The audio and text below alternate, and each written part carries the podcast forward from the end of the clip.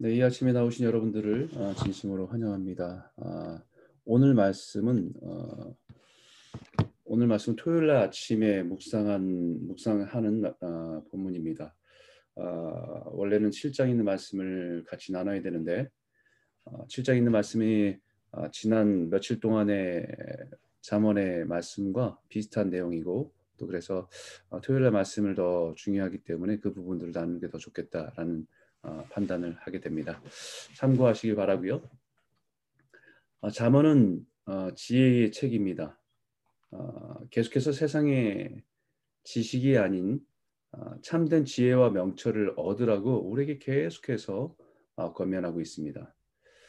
그래서 잠언의 지혜라는 단어를 상당히 많이 반복하며 강조하고 있는데 그런데 조금 이상한 것은 어, 자문을 조금 읽다 보면 지혜가 어떤 깨달음이나 아니면 지식을 초월한 어떤 비밀을 깨닫고 세상의 원리를 발견하는 것 그 이상의 의미가 있다는 것을 어, 발견하게 됩니다.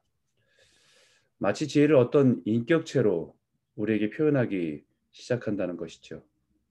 4장 5절과 6절에 지혜를 얻으며 명철을 얻으라.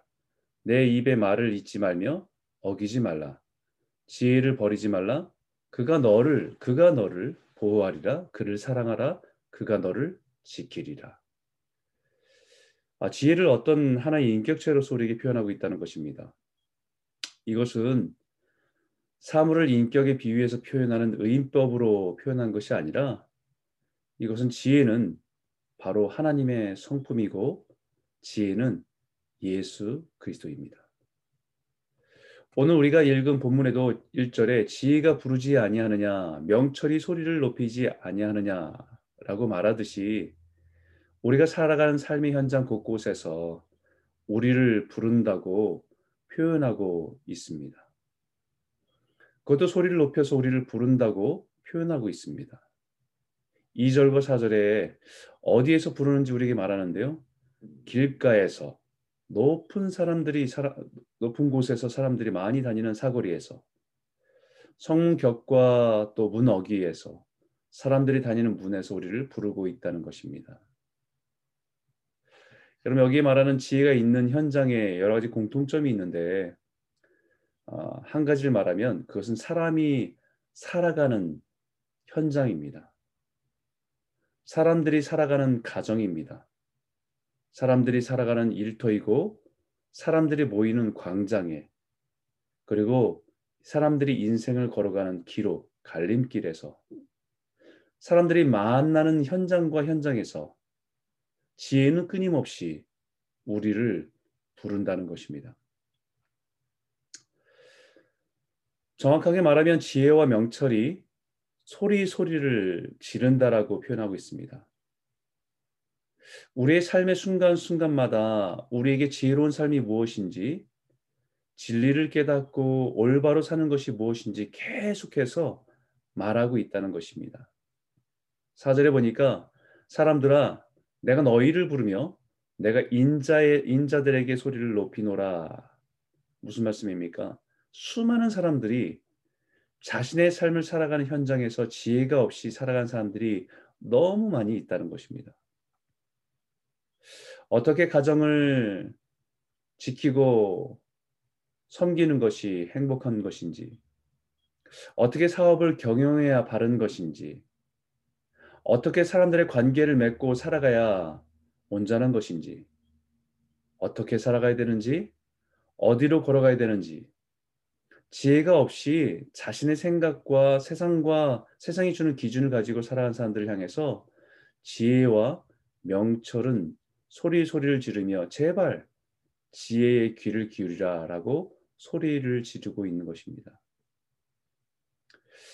왜냐하면 지혜와 명철이 없는 사람들이 살아가는 모습은 자기 스스로가 생각할 때는 똑똑하다고 생각할지 모르나 지혜와 명철이 볼 때 하나님이 보실 때는 불 꺼진 방에 더듬거리며 살아가는 모습과 같기 때문입니다.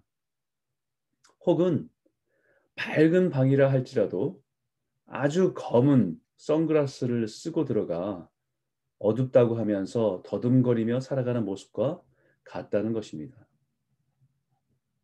5절에 어리석은 자들아 너희는 명철할지니라 미련한 자들아 너희는 마음이 밝을지니라 너희는 들을지어다라고 계속해서 강하게 표현하고 있습니다. 어리석은 자들아 미련한 자들아 너희 마음에 지혜 빛을 비추어서 제대로 좀 보라고 우리에게 강조하고 있습니다. 이 말은 우리가 들으려고 하면 지혜의 소리를 들을 수 있습니다. 아니 언제나 말씀하고 계시는데 우리가 듣지 않으려고 하는 것이지 여전히 우리 곁에서 말씀하고 계신 지혜의 음성을 듣게 된다라는 것이죠. 6절과 7절에 내가 선한 것을 말하리라.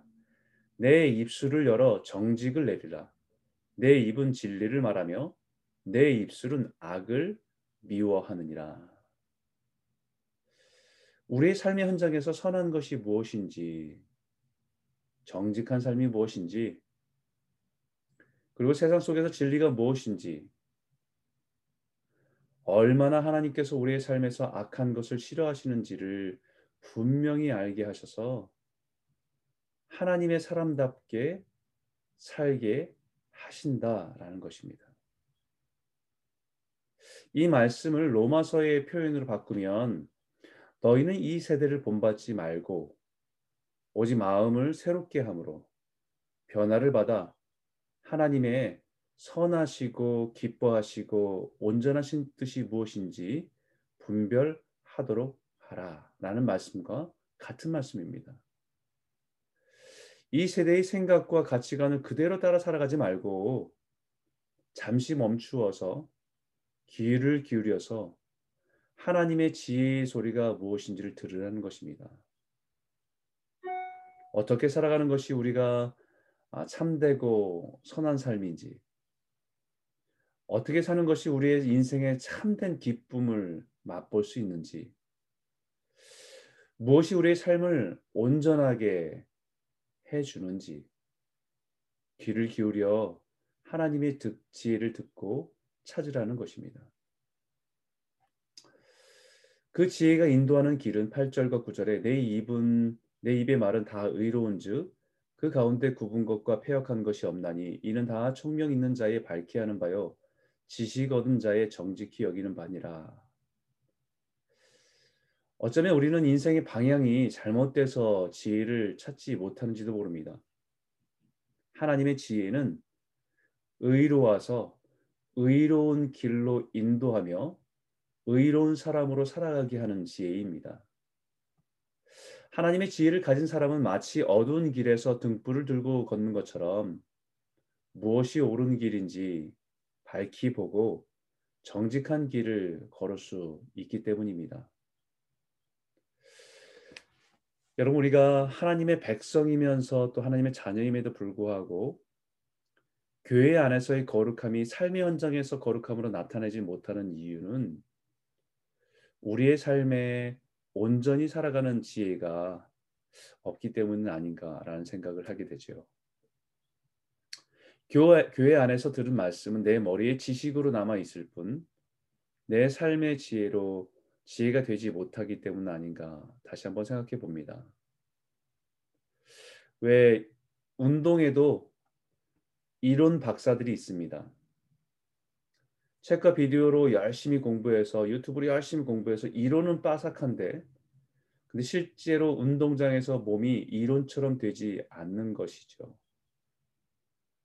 머릿속에서는 상, 상황 상황이 자신의 생각처럼 생각한 것이 있고 바른 것이 있는데 막상 현장에서는 그게 표현이 재현이 되지 않는 그런 한계를 가지고 있을 수 있습니다.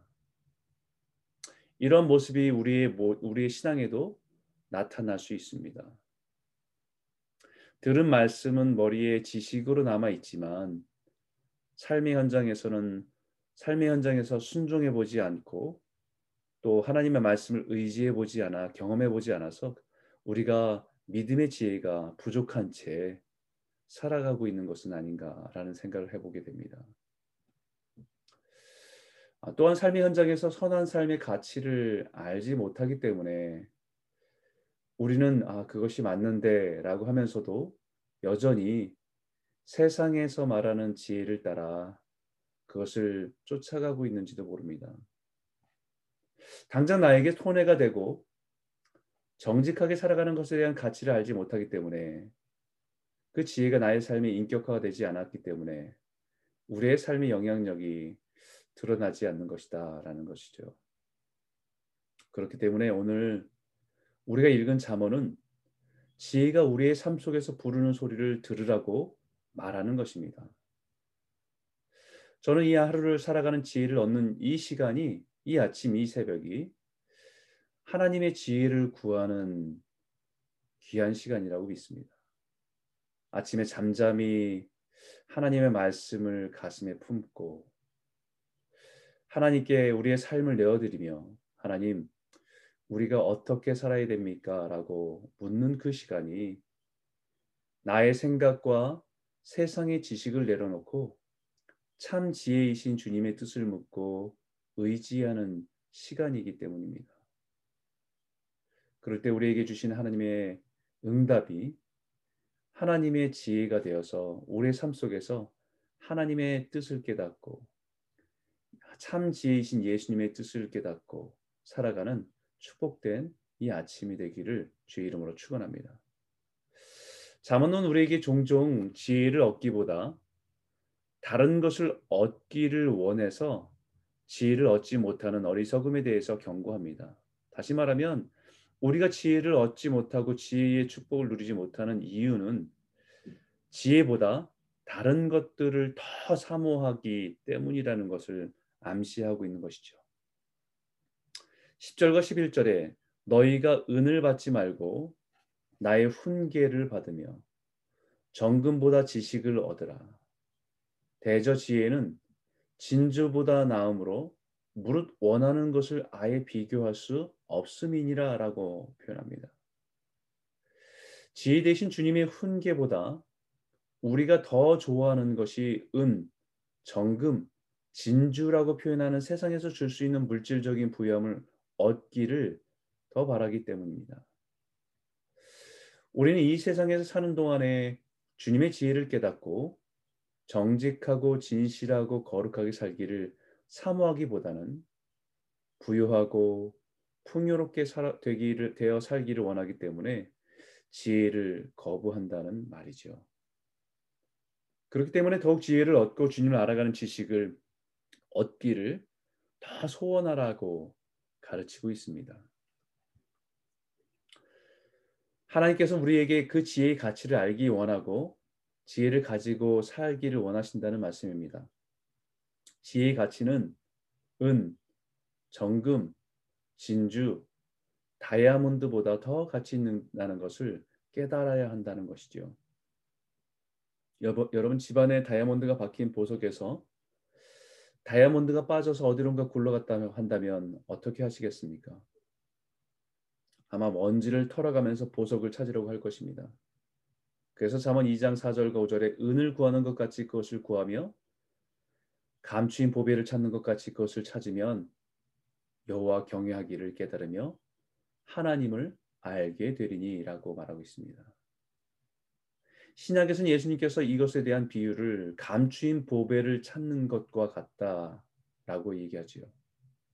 마치 천국은 밭에 감추인 보화를 찾은 그 기쁨을 누린 것과 같다라고 하는 말씀과 같은 것입니다. 그 지혜를 찾는 자에게 아, 하나님 우리에게 약속한 분명한 것이 있습니다. 그것은 17절이죠. 나를 사랑하는 자들이 나의 사랑을 입으며 나를 간절히 찾는 자가 나를 만날 것이니라.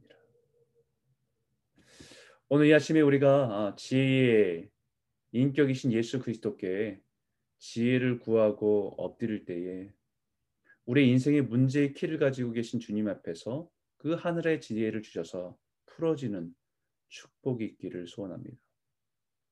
세상의 보화보다 더 귀한 하늘의 보화, 그 하나님의 지혜를 붙들고 살아가시는 축복을 누리시는 저와 여러분 모두가 되시는 어, 귀한 은혜가 있기를 진심으로 축원합니다.